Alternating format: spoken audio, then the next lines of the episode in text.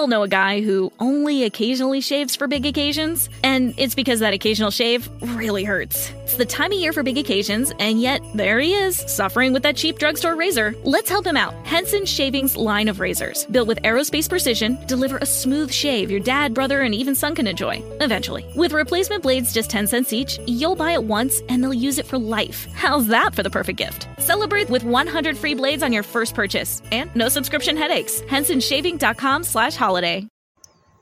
Hey, let's get into this. Depression. Depression. How broad is depression? How, uh, what's the really the, the seriousness of this this ailment? Let's get into this. This is Joseph Brownlee, a body of Christ real talk, and it's time for some real talk. Tiempo para una conversación real. The real talk today, the hot topic today, Espanol, for my Spanish listeners out there, is depression. Without either further ado, I'm going to I'm going to just going to continue on the last segment I made about depression. I can call that depression one, and this is one of my hot topics, which is I think is hot topic number three or number four hot topic, but it's a hot topic. and It's dealing with depression. There's so much to say about this this this disorder that uh that affects a lot of us around the world. You know, here in America, South America, and around the world. You know, this depression. The depression is very serious. You know, some people are somewhat start depression when they was young for one reason or the other. Some people are depressed because of certain trauma in their life or something happened in their life within their family or outside their family. There's different reasons why depression, you know, you, uh, you can't pinpoint every single reason, but one thing I can say as a Christian is all caused by the enemy and real, I'm not, it's easy for me to blame Satan, and it's also uh, one of the symptoms of our number two is also one of the symptoms of our dying bodies, our dying bodies, this corrupt bodies, we because of sin, sin, Satan, sin, and self. I call it the three S's. I'm talking to the church now. You can understand where I'm going. I'm talking about the three S's. I like to. This is a name I gave. This is nothing in the Bible. This is just a little acronym that I gave them. I call it the three S's, and I, I like to talk about this when I'm doing. When I used to do my group sessions at the library, and I used to talk to people, teach people. I talk about the three S's. Our biggest problem today for the world, not only uh, believers, is Satan, sin, and self. Listen closely Satan, sin, and self. Those are our three biggest enemies Satan, the devil, sin, which affects everybody mentally, physically, and emotionally, and everything, and yourself, your selfish ways, and your selfish things, like away, uh, selfish things we choose to do in our lives are one of our biggest issues in this life. So let me just put emphasis on that. When you talk about depression and anxiety and everything, Satan sin and self always the three keys of why we struggle certain things because of our struggles in this body, these dying bodies, because of our sinful nature that brings these elements, these imperfect bodies. So we're going to have struggles. Satan endorses certain things. He entices certain things. He he he enters certain people. He depresses certain people. He does all these things for certain reasons. So we have a real big battle out there in the world with those three S's: Satan, sin, and self.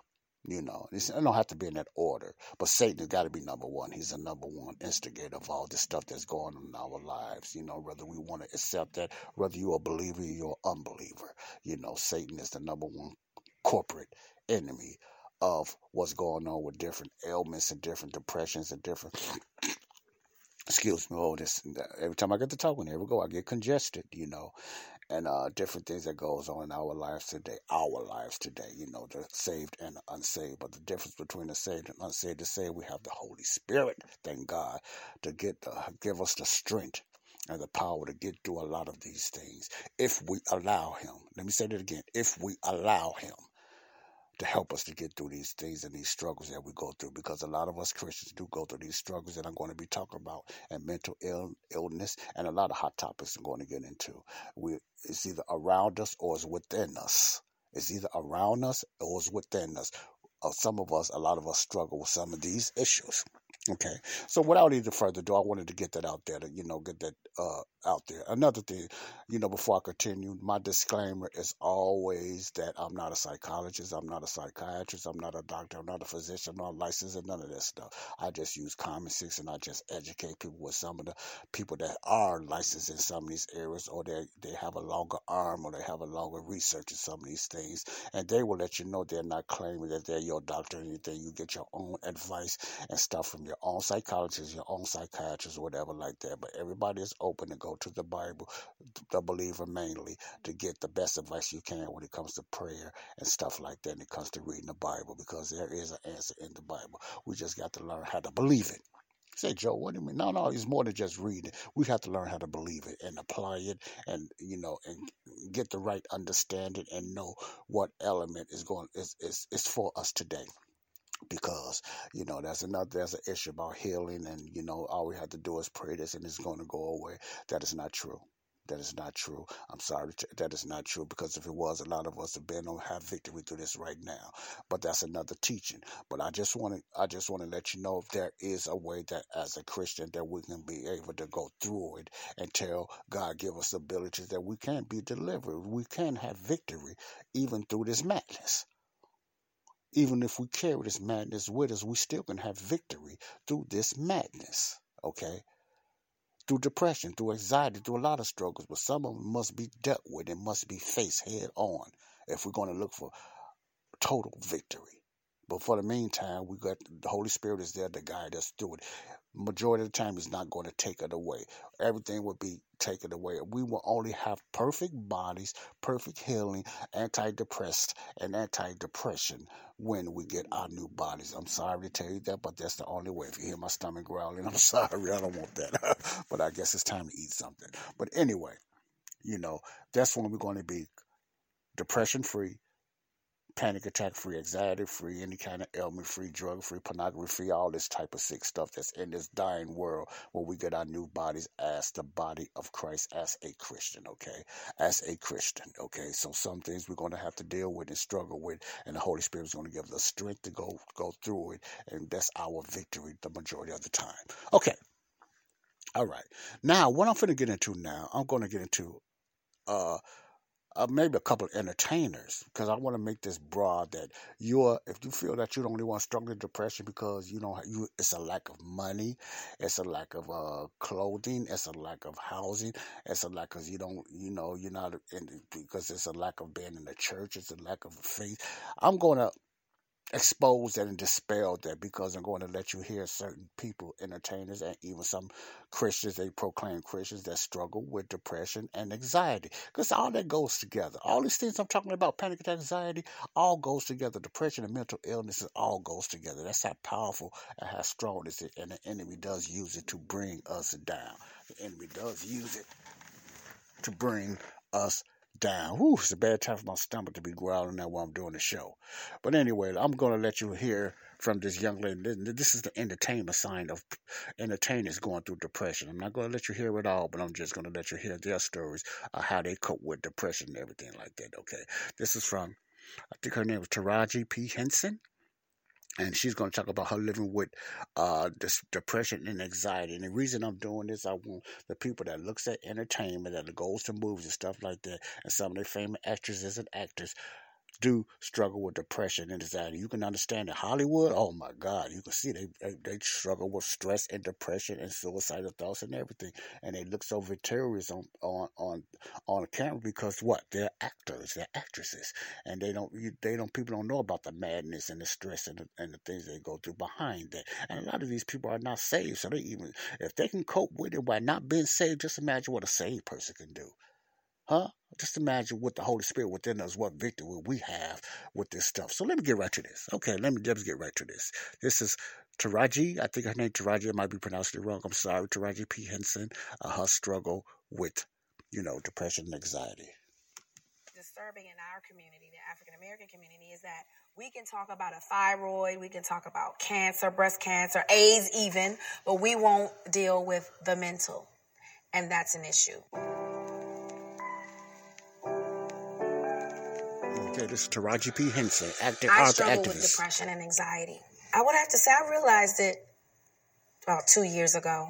I noticed um, the mood swings. Like, you know, one day I'd be up and the next day I'd be down, feeling like I don't want to go out in public, almost agoraphobic, like, ugh, too much to deal with, uh, feeling really awkward in my skin, feeling out of sorts, you know, and just down, like Debbie Downer, like a dark cloud.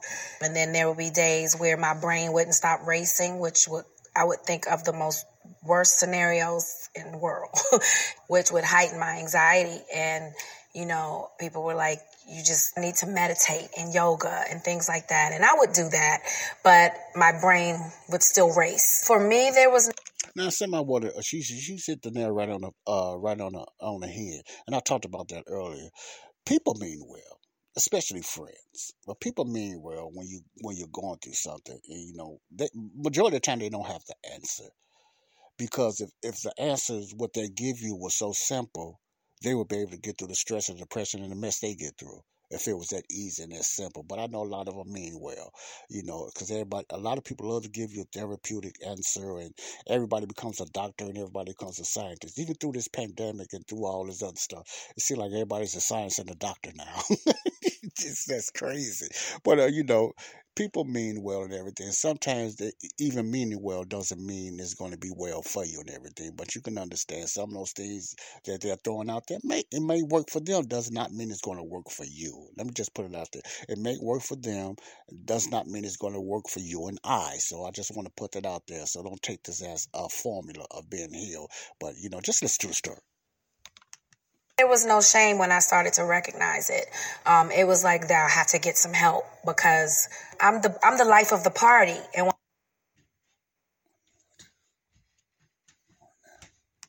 when I go dark, I go dark. I don't want to leave the house. And my friends started to notice me pulling back. My father, who also had his issues with mental health, was really open about it, um, about his manic depression. But you know, as I think back, no one else really talked about it.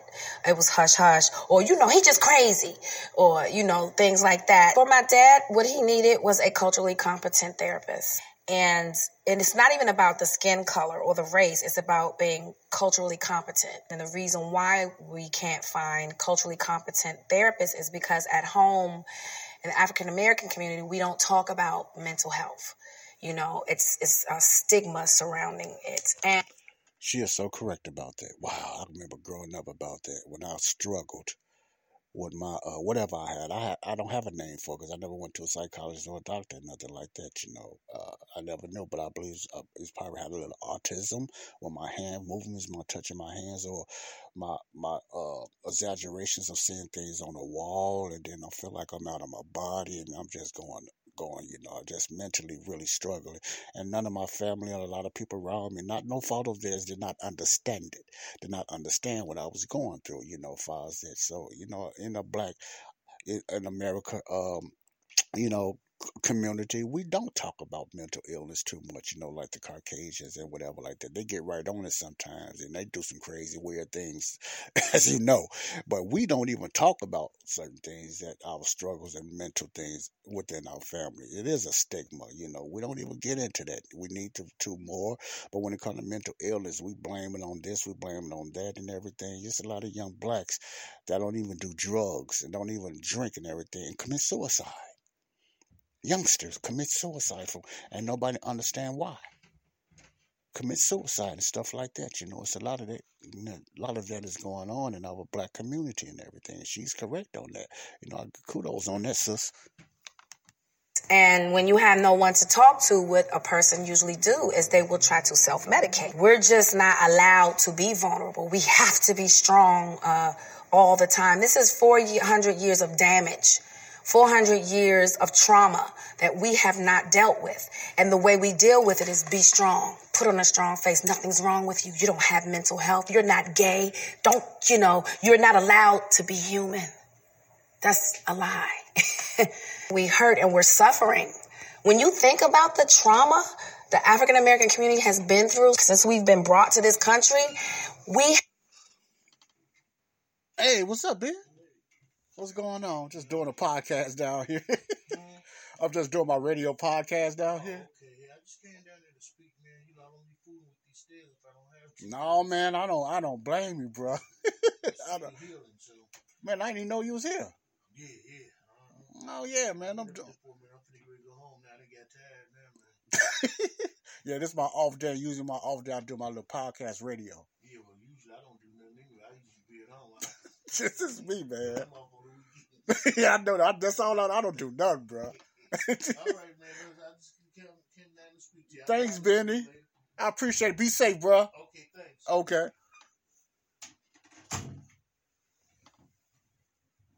We all know a guy who only occasionally shaves for big occasions, and it's because that occasional shave really hurts. It's the time of year for big occasions, and yet there he is, suffering with that cheap drugstore razor. Let's help him out. Henson Shaving's line of razors, built with aerospace precision, deliver a smooth shave your dad, brother, and even son can enjoy, eventually. With replacement blades just 10 cents each, you'll buy it once and they'll use it for life. How's that for the perfect gift? Celebrate with 100 free blades on your first purchase, and no subscription headaches. HensonShaving.com slash holiday.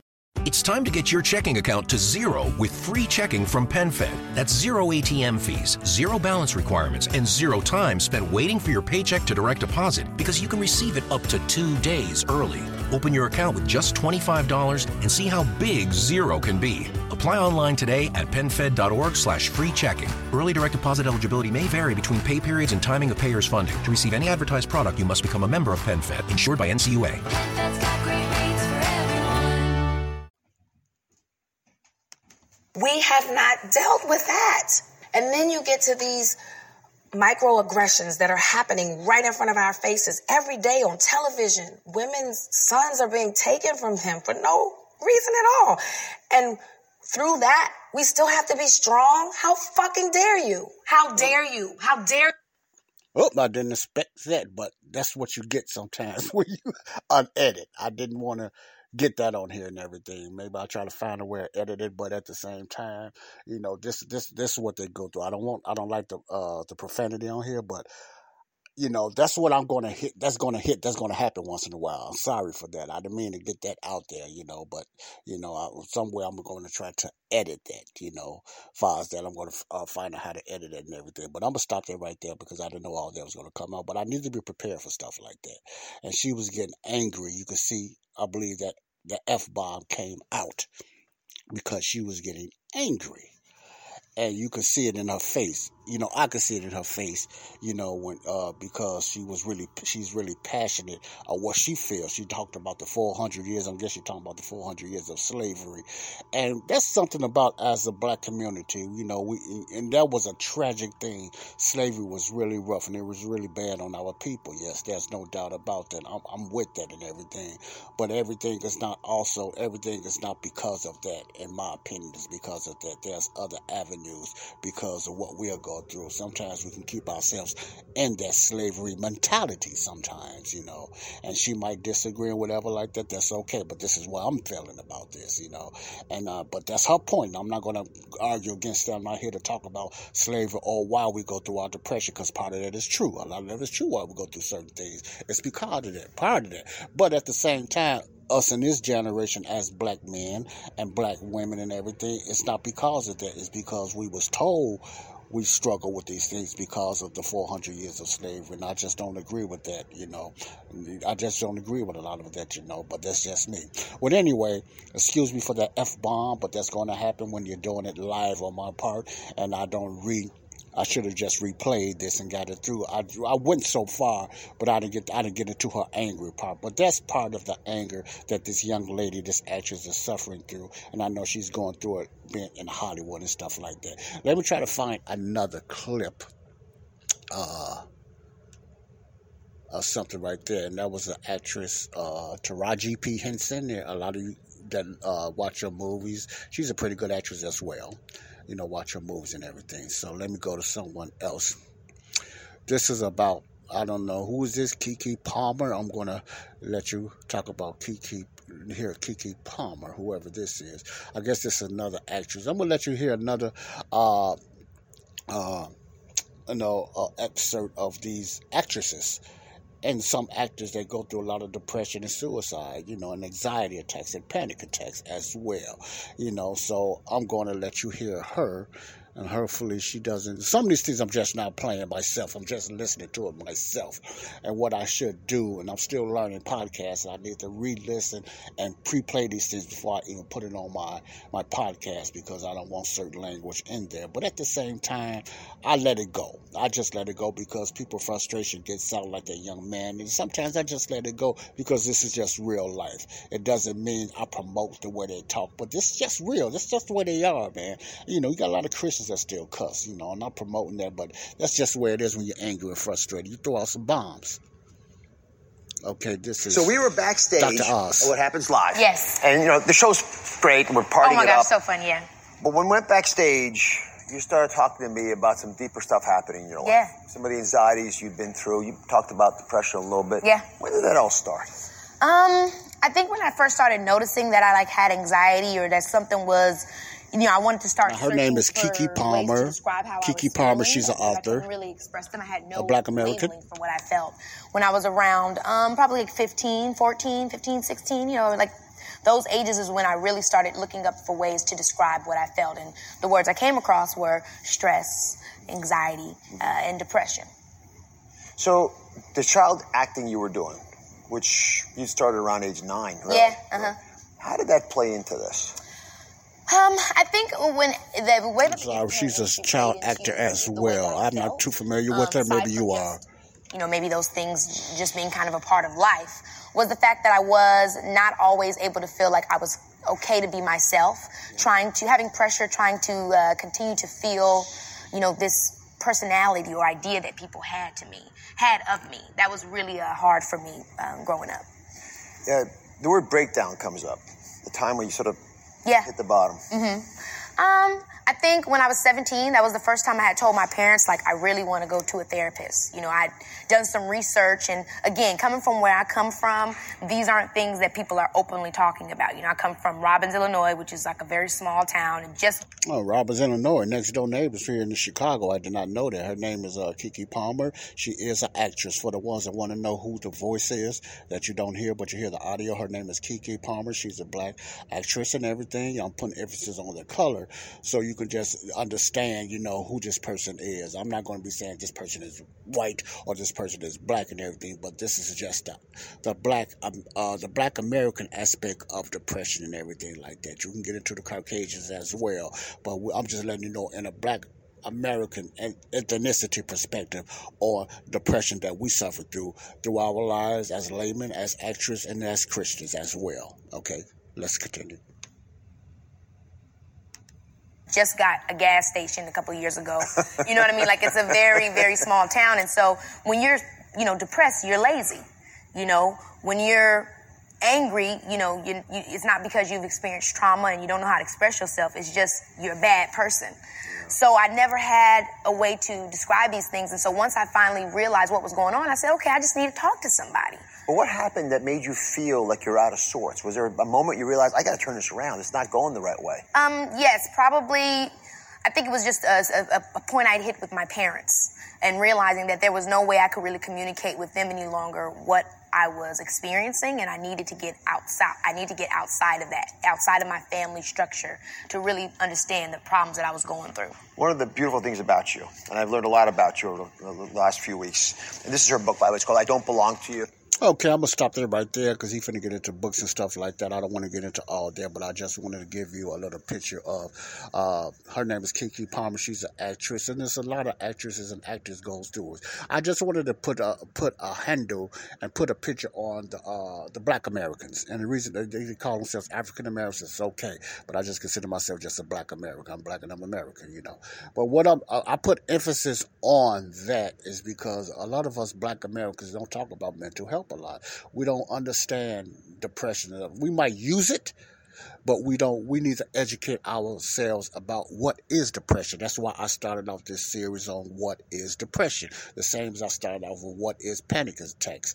The difference between panic attacks and panic disorders. The difference between anxiety attacks and anxiety disorders. Because there is a difference in us as Black Americans. We need to understand that. Everybody needs to understand that. But I believe us Black Americans, we don't educate ourselves or self-educate ourselves on certain things like that and disorders in our life. And a lot of the problems that sometimes we do, and even some of the crimes that some of us black young men, I believe, commit is because of a part of, of depression, a part of uh, what they call it, a part of being, uh, a part of being noticed. You want to be noticed, a part of whatever like that. A lot of young men have young parents themselves. It's like babies having babies. So I believe in the black community, especially the black young men, a lot of this is caused, you know, by stress and depression and everything like that. But I always put it on the number one enemy is Satan. I'm going to keep saying it. The number one enemy, the one, the one, the one, the number one puppet master is always going to be Satan. Satan, sin, and self. Sin, Satan, because he orchestrated, he uses that. and sin, sin is the corporate of all this madness that goes on in our lives. So as a as a uh, as a spiritual way of looking at it, and the way God knows what's going on, we look at it as chemical imbalances because of our environment. Yes, that's part of it because, but we gotta remember, we a lot of us as Black Americans wouldn't be in these bad environments, you know, for one reason or another, whether it was from the Caucasian or whether it's from ourselves that start these things. It's because of the cycle of sin that created this. That was started by Satan. Okay. And that's free of charge. I just want to get that out there. I keep saying that because I don't want everybody to think it because of, uh, you know, things that's happening. Things happen bad in life, period, because of sin and Satan. Period. Let's just get that off the bat. Things happen in your life, first of all, because of Satan and sin, and then yourself.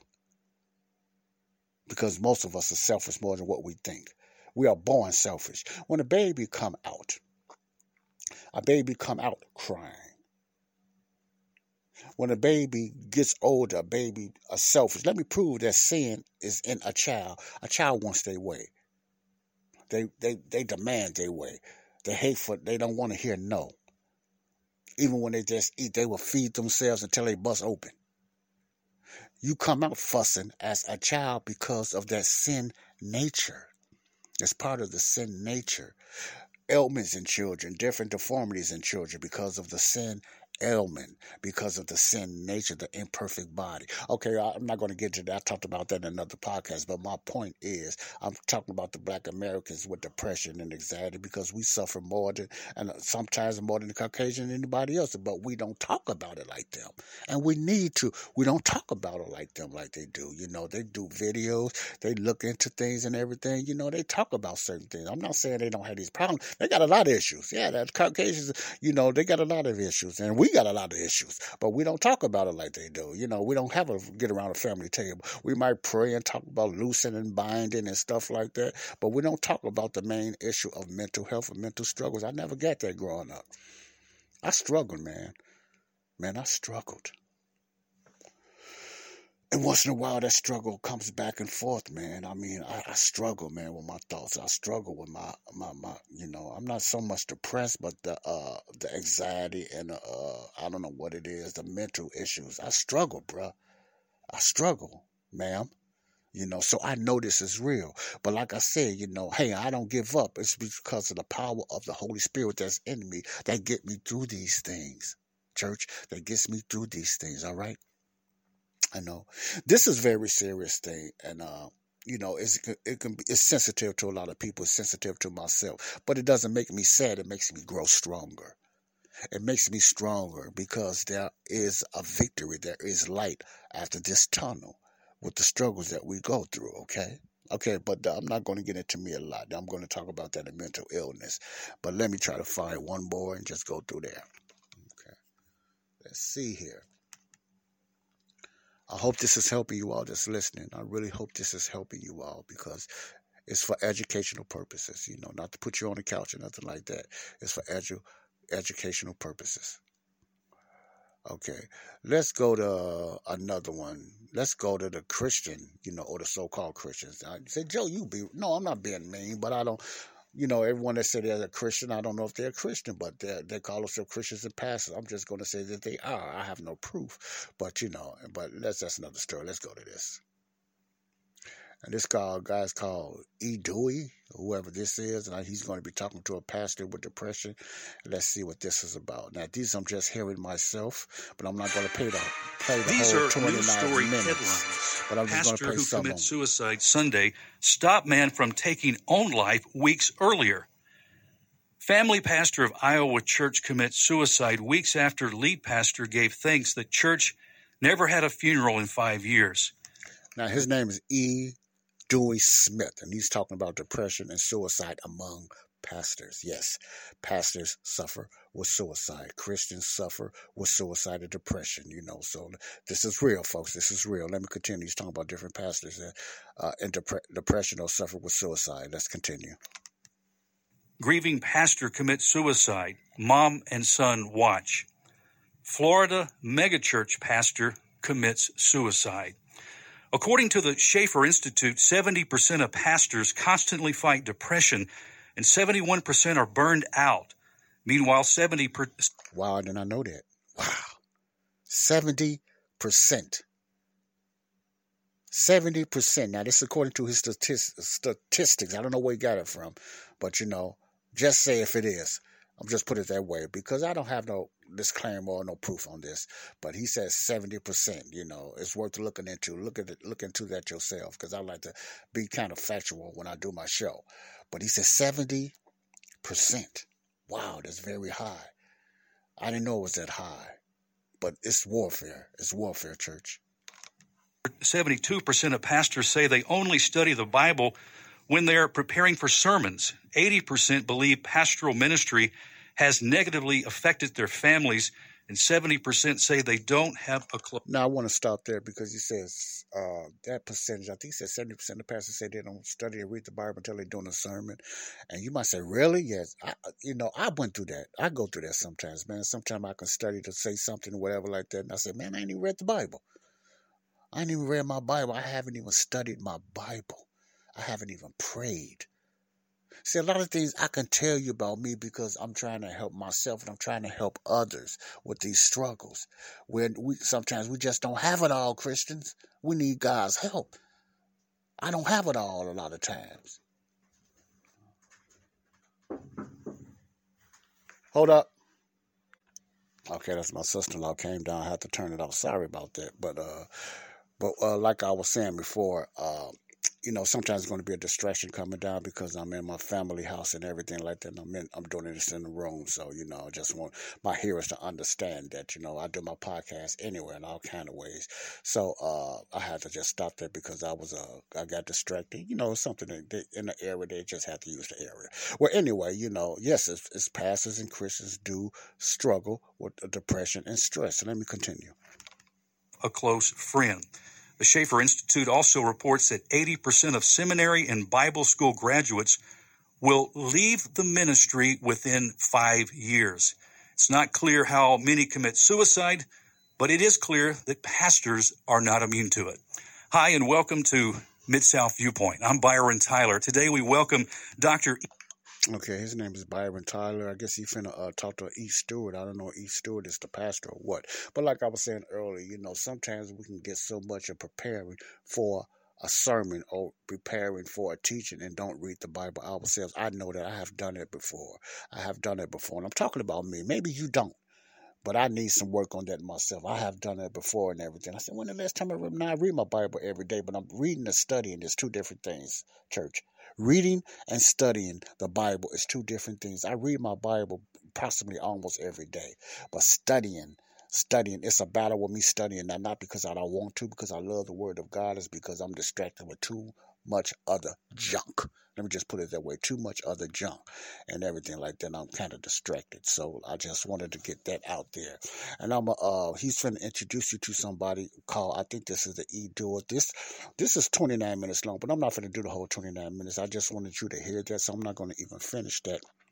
If you want to hear more about the struggles with pastors or suicide among pastors, go to YouTube and look for E. Dewey Smith Talks Depression and Suicide Among Pastors. Search for E. Dewey Smith Talks Depression and Suicide Among Pastors. Yeah, I'm not going to play all of that. I'm just because of time constraints. And it's, uh, like I said, it's 29 minutes long, and I just wanted to give you a taste that pastors does struggle uh, with stress and depression, as well as laymen, and as well as as we would call ourselves regular folk. You know, regular folk. So, uh, let me go to uh, one more here. This is uh, Pastor Perry Noble battles depression, and let me, I'm just letting you know you can find all of these on YouTube, Perry Noble, so you, you can listen to the whole outtakes on their struggle and battles. I advise you, you know, or I recommend that you do that to get the whole gist of what I'm where I'm going with this. So let's go to uh, uh, Perry Noble here. We all know a guy who only occasionally shaves for big occasions, and it's because that occasional shave really hurts. It's the time of year for big occasions, and yet there he is, suffering with that cheap drugstore razor. Let's help him out. Henson Shaving's line of razors, built with aerospace precision, deliver a smooth shave your dad, brother, and even son can enjoy, eventually. With replacement blades just 10 cents each, you'll buy it once and they'll use it for life. How's that for the perfect gift? Celebrate with 100 free blades on your first purchase, and no subscription headaches. HensonShaving.com slash holiday. Your home is more than the sum of its parts, and creating a truly extraordinary space is about more than picking the perfect products. That's why the experts at Ferguson Bath, Kitchen, and Lighting Gallery are here to help you throughout the entire process to create a home that's as unique as you are. Bring your vision to us. Schedule your showroom consultation and see more from brands like Monogram at build.com/ferguson. Okay. I remember sitting across the table from her and saying, Church is bigger than it's ever been. Uh, our daughter's beautiful and healthy. Our marriage is good. In the world's eyes, I'm successful. And I hate my life. The pressures of pastoring were taking a toll on Perry Noble. He was overwhelmed, but not willing to admit that he was struggling with anxiety and depression. Instead, he kept working at a fast and furious pace. I'm going, I'm going, I'm going, I'm going, I'm going. And my attitude was, I can do this because I'm Superman. I can do anything. I mean, I can preach seven, you know, days a week. I can do all this stuff. I really was a control freak during that time period. Like I wanted, I wanted control of everything. But this super pastor could no longer mask his depression and anxiety. Perry was preaching when he suffered the first of several panic attacks. So I started sweating and I couldn't control my breath. Felt like my chest was closing in. I literally walked off stage and handed my keys to a friend of mine and said, Please drive me home. I can't drive. Perry.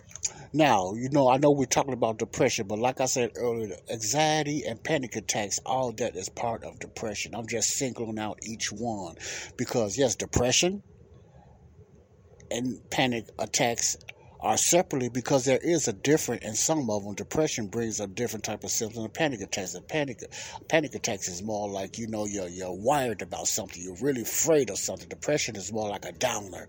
Uh, anxiety is more like a uppy uppy uppy anxiety. You pumped up for no reason. You're scared of certain things. Depression is more of a downness and sluggish. But they all lead to the same thing. Anxiety and panic attacks leads to depression, or depression can lead to anxiety attacks. You know something like that. So that's why I'm just throwing it out there. So that's part of depression too. Panic people that pre- suffer dep- depression can suffer from panic attacks and anxiety. Perry then started having suicidal thoughts. They began one day while he was sitting at a stoplight.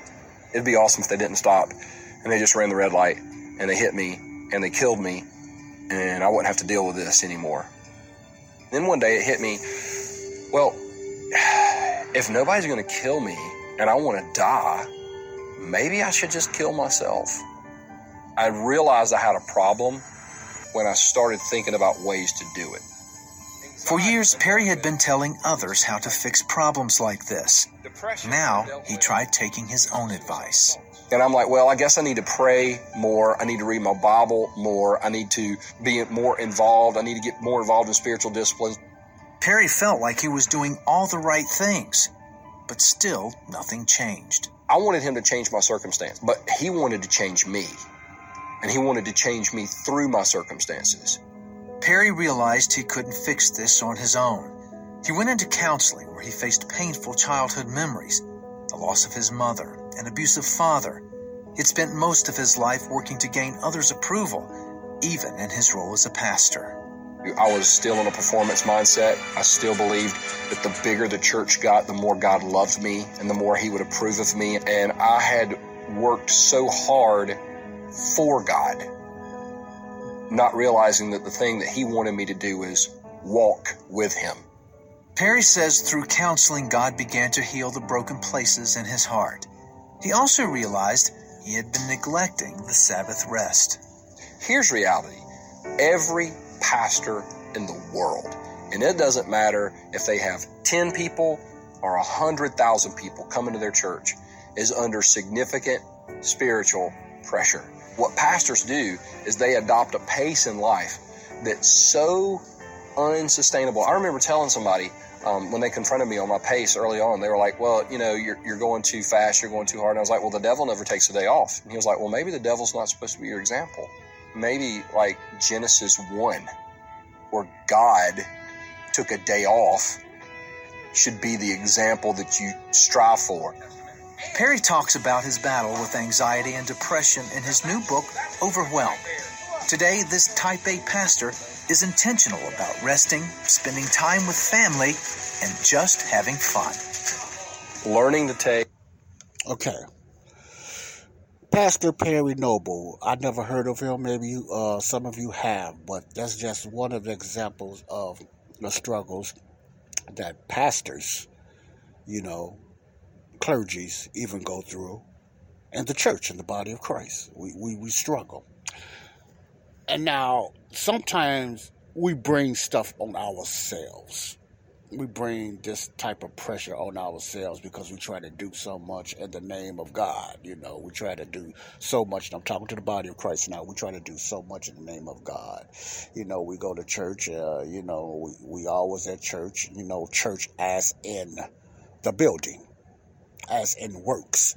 And we do so much works because we're trying to please God. We might not admit that, but we're trying to please God. We're trying to do so much, you know, to win brownie points or whatever like that, you know, different things. And we're doing it, a lot of us do it from uh, with a sincere heart in mind. We really do it to try to please God, you know. But like he was saying earlier, you know, he's trying to do so much for God, and God, all God wanted him to do, according to him, is to walk with him. And that's all God wants us to do is just walk with him, listen to him, obey his ways of obey the, you know paul talks about a lot of uh, things that what we should be doing in his letters. The apostle paul talks about a lot of these things that we should be doing and mostly in his 13 epistles. More some of us are more general to the believers than only for the believers. And we have instructions through the apostle paul that what we should be doing. But a lot of us like to go back and, and pull out the old testament and wonder why it's not working because they're not for us. But you know the letters of paul is basically for our you know, it's like a mandate for us, not because of our salvation, but because of our walk that we need to be doing. We need to just go back there. Sometimes we just, as pastors, as ministers, as evangelists, we're everywhere in the Bible. And that's that could be part of the problem too.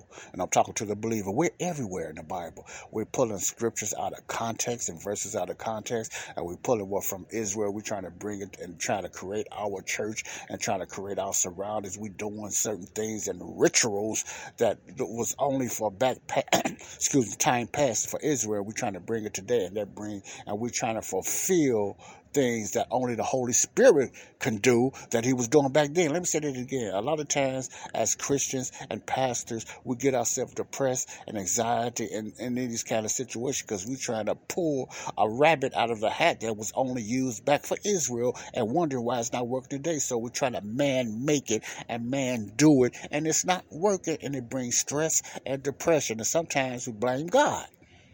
Sometimes some ministers and pastors blame God. Or one for me today. You got one church here, you got another church in another country. You got this church over here, but you saying it's God, but you stressed out. People stressed out. It's not enough money. You got these mega churches, and you bring a lot of that depression and anxiety on yourself. This is another problem that you can bring this stuff on yourself. Some people are born and struggle with these things. Some people bring these things on themselves because of certain traumas in their lives. You know, you know, it, you know, it, it hit a, a certain point where they bring it on. You could bring it on yourself. You could struggle with these things younger. I don't know what started. I believe it, it's something started my struggles something started my struggles, you know. So I started medication with gangs. I started medicating with marijuana and drinking and stuff like that, you know, because I wasn't comfortable in my own shell. So I started smoking pot. I love smoking weed. I more than I did drinking. You know, I drank, I smoked weed, I done all this stuff. I didn't, you know, I got into a gang, something I thought I'd never do because I was brought up better than that, you know and I was brought up in a, uh, you know, a, a Christian home, Christian Christendom teaching and everything like that, you know. So I knew better, but I medicated myself by getting high. I medicated myself by drinking, and people need to understand today why they they, they said why do people get high? Why do people drinking? It's something. It's a reason why you do. How come you're not just satisfied with just being yourself? Hmm, you ever ask that question? Why the person that used to drink or even drink today, and I'm gonna get into drugs and alcohol and all that, man. That's another hot topic I'm gonna get into, and I'm gonna, I'm really gonna get into that. Excuse me, because the question that people don't ask is the why do I drink, and I ask those questions to other people. Why do you smoke marijuana?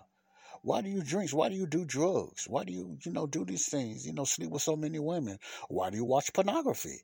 There is a reason why we struggle. There is a reason why we choose to do those things. And it has the number one corporate is Satan.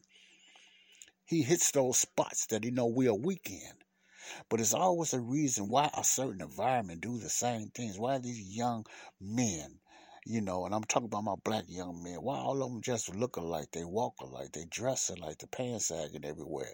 You know, they're doing this, they're looking alike, you know, they're smoking a lot. They, why?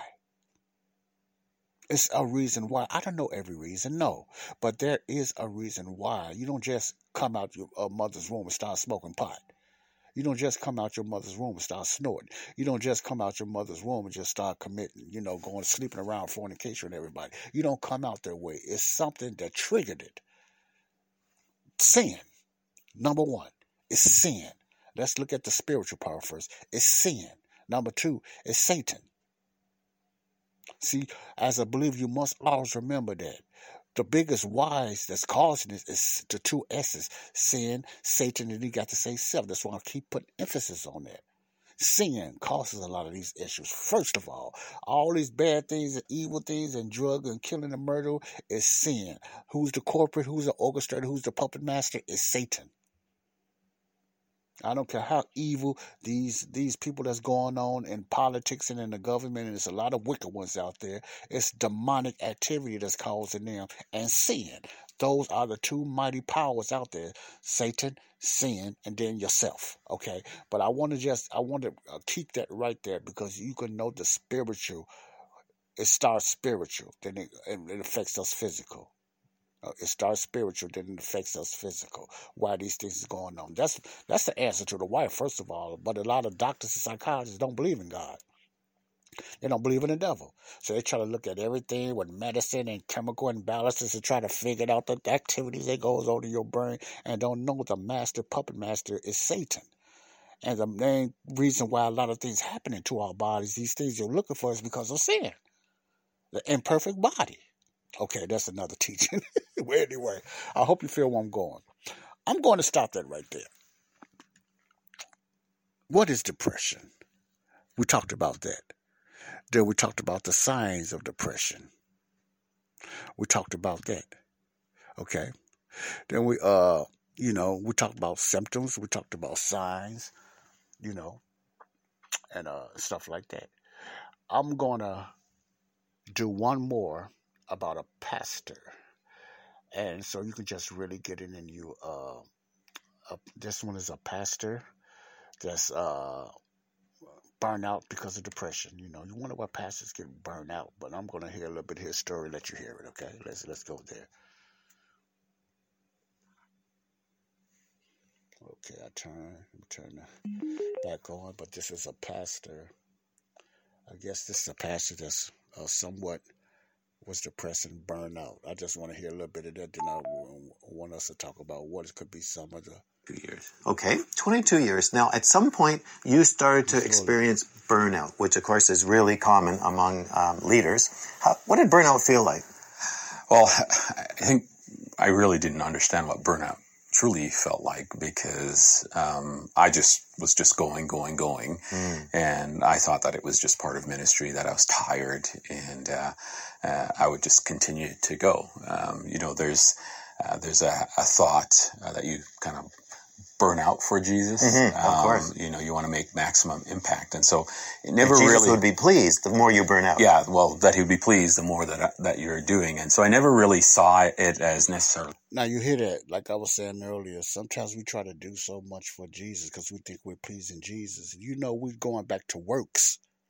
We're going back under the law when we do that and don't even know that we are being burnt out because people did go around talking about, you know, it's okay to be burnt out for Jesus. No, Jesus don't. He done everything already on the cross. We're under grace. He done everything already on the cross. We don't need we yes, we go out there and we do it because of Christ, but we God is not looking for you to burn yourself out. We need to get out this works because we start going back to the law mentality of things and then we burn ourselves out. It's not God doing it, it's ourself. That's part of the Satan sin and what else did I say? Self. This is really a selfish thing that we do. We're trying to please Jesus and we're trying to please our flock. We're trying to please people around us by doing so much, doing so much. And the next thing you know, somebody trying to be like you, they trying to do this and everybody getting burnt out, they getting broken, they getting disgusted. And you know, far as that. So we need to stop trying to please God about what we need to do to please him. God is already the only way you can please God is by him sending his son and you.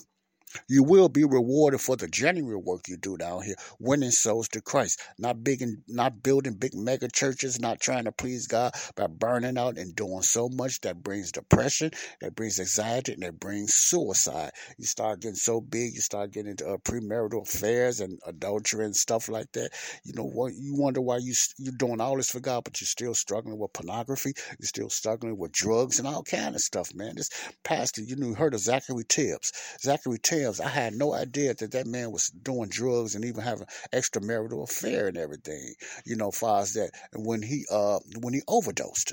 That was uh, not so much shocking, but Zachery Tims, uh, I think Paula White uh, is in his church now, is pastor of his church now, but uh, his name was Zachery Tims, and he was struggling, you know, in his marriage. And I'm not saying that to put him down because I, I struggled with two divorces, so I know it's a it's not a good thing. I, I'm not I'm not knocking him for that. The people that had divorced, because I've been there twice, you know, and I had I've done a lot of wrong mistakes in my my uh, my marriages. But anyway, he struggled with that. He but he was struggling. I never, I wouldn't have had no idea that he he done cocaine. You know, as I wouldn't have had no idea. And maybe he was high even when he was ministering up there because that's a hard thing to break from. But I, I never done cocaine. I have done other things, you know, but I've never been addicted to any drug.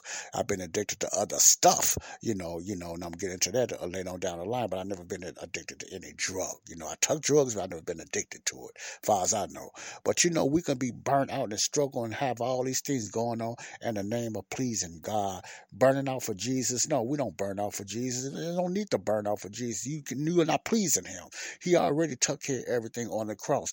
Our righteousness is the we don't have a righteousness that please God. It's the righteousness of Christ that pleases God. It's Christ's righteousness. It's not our righteousness or our goodness or our works. It's His righteousness. You know, we do good works because we are righteousness through the we are righteous made by Christ. We don't do good works to try to please God.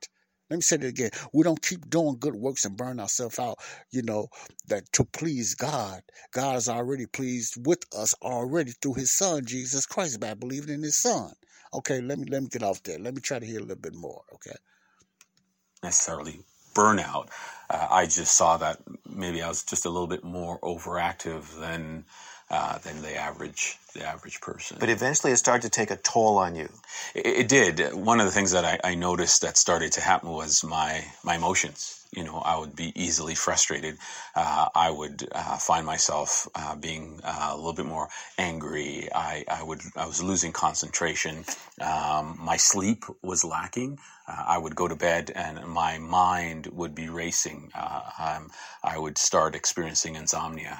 Um, and, and so that was one of the things that, that started giving some indications. But again, I really didn't think much of it because I was really busy. I was traveling. I was You were uh, pouring yourself out for Jesus. I was, I was, and you know, it, it's funny the comments that my We all know a guy who only occasionally shaves for big occasions, and it's because that occasional shave really hurts. It's the time of year for big occasions, and yet there he is, suffering with that cheap drugstore razor. Let's help him out. Henson Shaving's line of razors, built with aerospace precision, deliver a smooth shave your dad, brother, and even son can enjoy, eventually. With replacement blades just 10 cents each, you'll buy it once and they'll use it for life. How's that for the perfect gift? Celebrate with 100 free blades on your first purchase, and no subscription headaches. HensonShaving.com slash holiday. Your home is more than the sum of its parts, and creating a truly extraordinary space is about more than picking the perfect products. That's why the experts at Ferguson Bath, Kitchen, and Lighting Gallery are here to help you throughout the entire process to create a home that's as unique as you are. Bring your vision to us. Schedule your showroom consultation and see more from brands like Monogram at build.com/ferguson.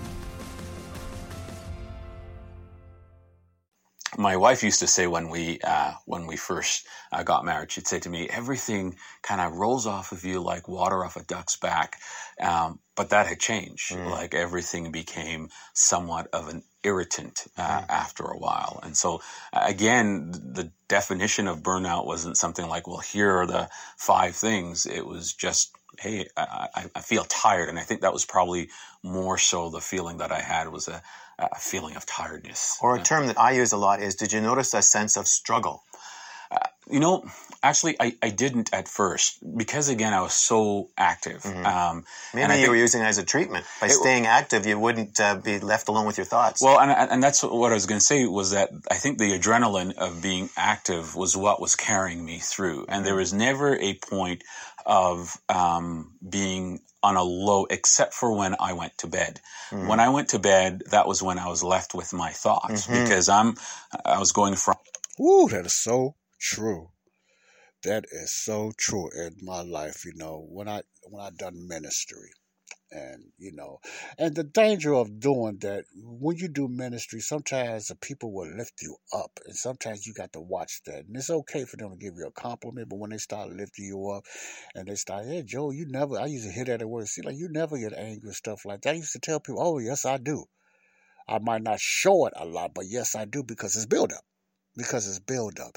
And people can look at you, you know, he said his wife said things just roll off of you and everything, you know. And sometimes, you know, you know, people would think that that things just roll things never upset you, but the majority of the time, yes it does. We just don't react the same way. I don't react like you. I don't react like somebody else, but things does bother me. And another thing when he said, you know, you can do I, I'm gonna talk about me because I like to bring me in. When I when I do ministry or when I do something like that, I'm okay. I'm fine. I'm on top of the mountain. Like you got some entertainers that does that. You know, I'm on, I'm out there. I'm doing a ministry. You know, I'm I'm fine. But it's when I get by myself, when I start seeing a real me. That's is the battle. And still today, sometimes that's my battle when I get alone. If I don't start praying and meditating and praying, I'm going to think the wrong thoughts and I'm going to get depressed and I'm going to get down and everything like that. So yes, he is he is very on the key on that, and I, I struggle with that quite a bit. going from morning to evening. I had appointments that I had in the evening, you know, staff meetings and all those different activities that was was happening, prepping for Sunday morning. But it was when I went to sleep, when the kids went to bed, when you know that I would lay there in bed and um, I I would my thoughts would be consuming me, and it would fill with negative thoughts more Mhm. than positive thoughts. So, at what point did you realize that this was more? Yes, I'm gonna end that right there, you know, because the time constraints. But yes, a lot of you can relate to that. I know I can. Uh, a lot of you can relate to that. And what I do on the show, I like to be real and I like to be open. No, I don't need to tell you everything. No, I don't need to get into details about my, my secret sins or my secret struggles. No, but I can be transparent about you that I do struggle with things that's not pleasing at all to me or to God. you know, to me or to God. You know, and I want to be pleasing to God, you know, as that. But I just want to, I do this show to be open, to be transparent and let you know, uh, like this minister used to say, and it's something I do agree with TD Jakes on this, even though I, as a lot of things I don't. I agree with him on this when he said, you got to let some people see your wounds. You got to let the people know that you do have some type of wounds, you know. You don't have to get into detail because everybody talk about your business and they, they, they, they take it the wrong way and they look at you funny. They don't want to be around you. But you got to let some people know that you do have some wounds. You don't have to tell them everything, but you have certain scars and that'll help them to open up and help them to, to, to be strong and stuff like that and everything. So, you know, we need to do that. You know, as believers, you know, we need to do that. Okay, I'm going to stop that there. Now, you heard from laymen, you heard from people, probably people that struggle with depression around you. You should have some type of idea what depression is. If not, just Google it. I can't tell you everything here. It takes too much. It takes hours and hours of time, but you have to do your due diligence, you know, and look for this stuff yourself. If you're interested, you need to know what's going on within yourself spiritually and, uh, you know, and, and earthly on this earth because it is about, you know, far that, you know. And you need to search these. I'm just giving you a little uh, a head start for you start searching these things out yourself and finding some help, whether it's from psychology, from from Christian psychologists. My first preference for the believer. If not, just find some type of psychologist or someone you could talk to, you know, and just just air out sometimes. Because sometimes you just need to air out about your struggles or whatever it is. But we're talking about depression right now. I'm getting to mental illness, you know, on uh, ending this mental illness and suicide. I want to get into maybe a little autism, you know, and. Uh, uh, I want to talk about that on the next segment, but you want to know right now what are some of the healing or things that you can do about uh, depression. I advise you to start Googling and YouTube. I'm not like I said, I'm not your psychiatrist, psychologist. You know, I don't have a lot of answers to that. I can, I can, you know, uh, recommend certain YouTube channels and stuff like that. Oh, my congestion when I get to talking and stuff like that. But my main my main uh, recommendations for you is to start YouTubing certain things because I don't think I have anything that you have not heard of that you can do. Far as you know, uh, you know, send a psychologist or uh, some people need to see a psychiatrist, you know, if you can afford it, or they got free programs as well. Some people go to medications, you know, if that's what you want to do, but I, I would not recommend medication, especially for the Christian, the body of Christ, or whatever like that. But, uh, you know, there is different ways that you can cope with depression and get somewhat free of some of this madness that you're going through you know, you know, that you and I that struggle with. But I just want you to know as a Christian, as the body of Christ, our number one relief medicine is the Bible and prayer. Our number one relief answer is the Bible and prayer. There's different things that we can do. Dealing with depression is mostly the same thing you can do with dealing with uh, anxiety and panic attacks. The only difference, panic attacks, you can do certain exercises and you know different things like that to cope with it. The breathing, uh, what being around certain people. The rocking was for me. I rock back and forth for panic attacks. But depression is a powerful baby, especially deep depression. This deep depression, I always remember, deep depression is when you go, you have these same same symptoms that they, they talked about, you go back and check this out, at least over two weeks. That means you were depressed. And that's the danger zone because, you know, that can lead to a lot of other ailments, you know, clots in your brain and different ailments in your back, heart attacks and different things, whatever like that. Depression can lead to even suicide, suicidal thoughts to even suicide. It, it, depression can does a lot of things, you know, I mean, it, it, it can. So it's things for the Christian to do, you know, mainly pray, get around other uplifting believers.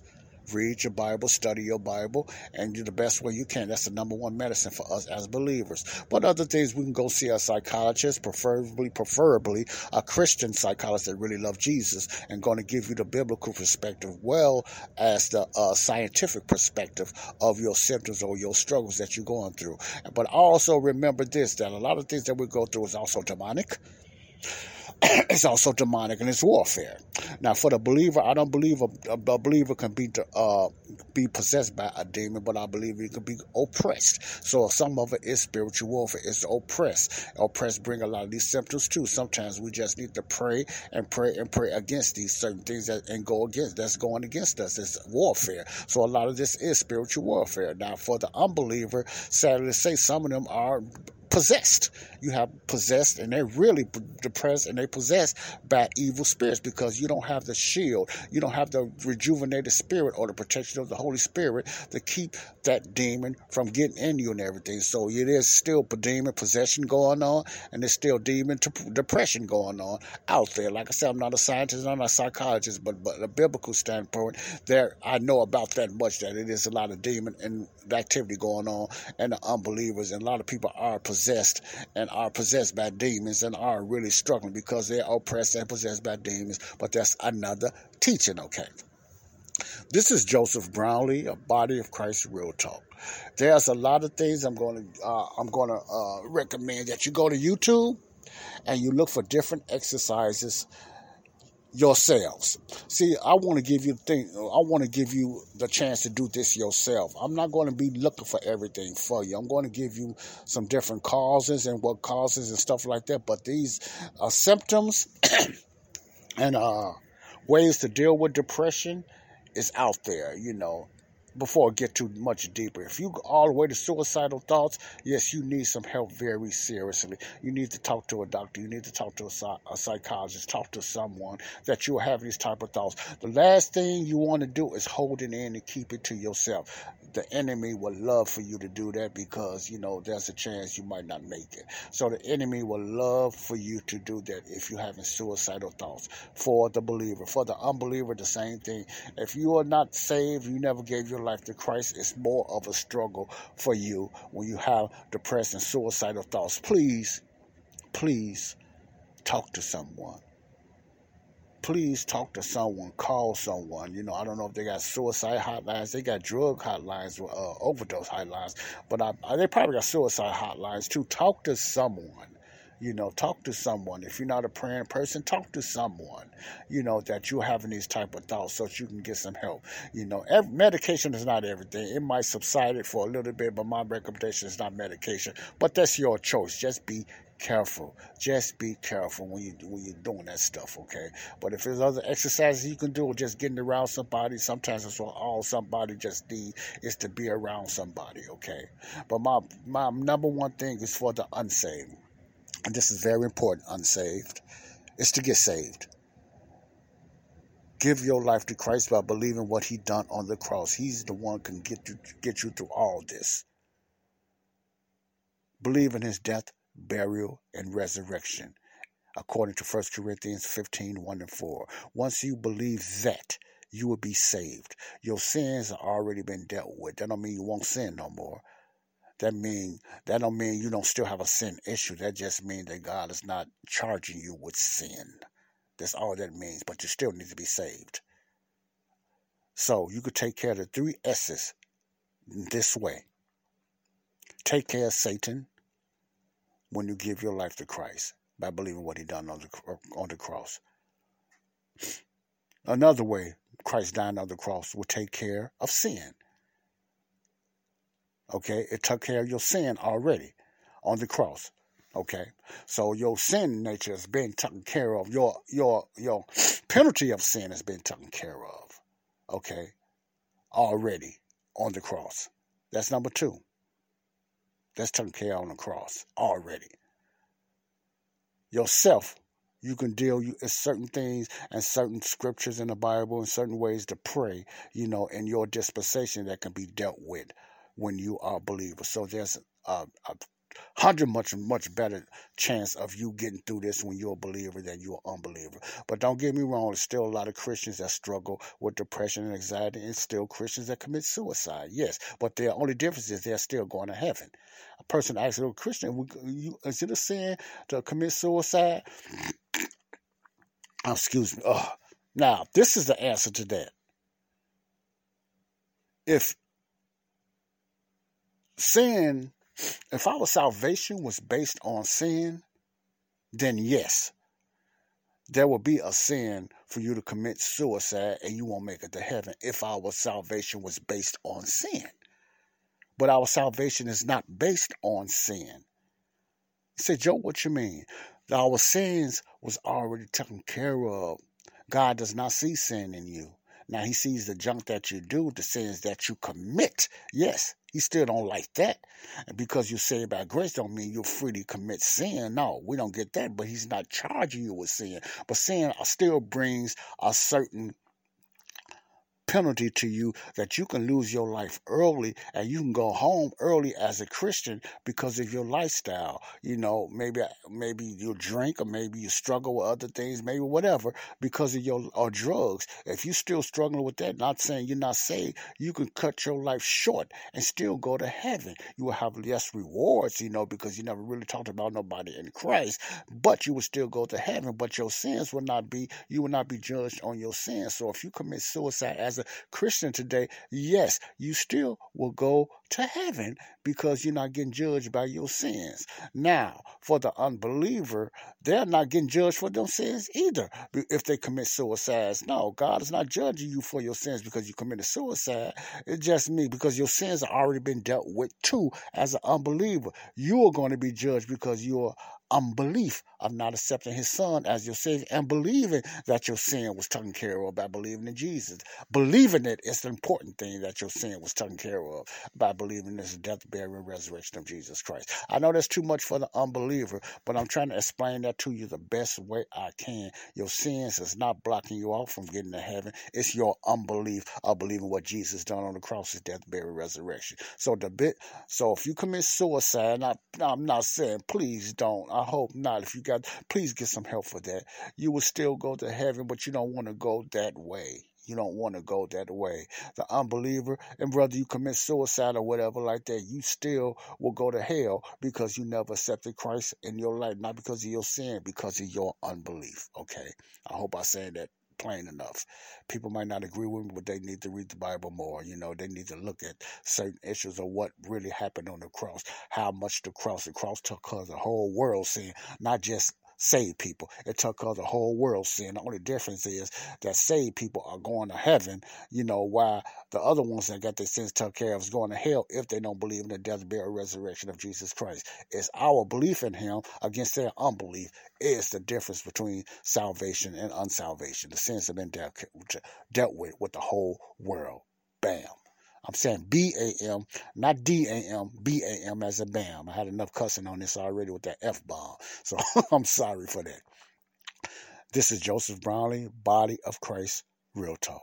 Joseph Brownlee, Body of Christ, Real Talk. Search for these things that you can do to take care of depression. If you want more information on how to deal with depression, I will try to find the best way things that I can that's dealing with depression. But look those things up. You can Google it. You can duck duck to it, duck duck go it. You can look on uh, YouTube. There's different ways that exercises that you can deal with depression. But just do it now, church. Do it now, unbeliever.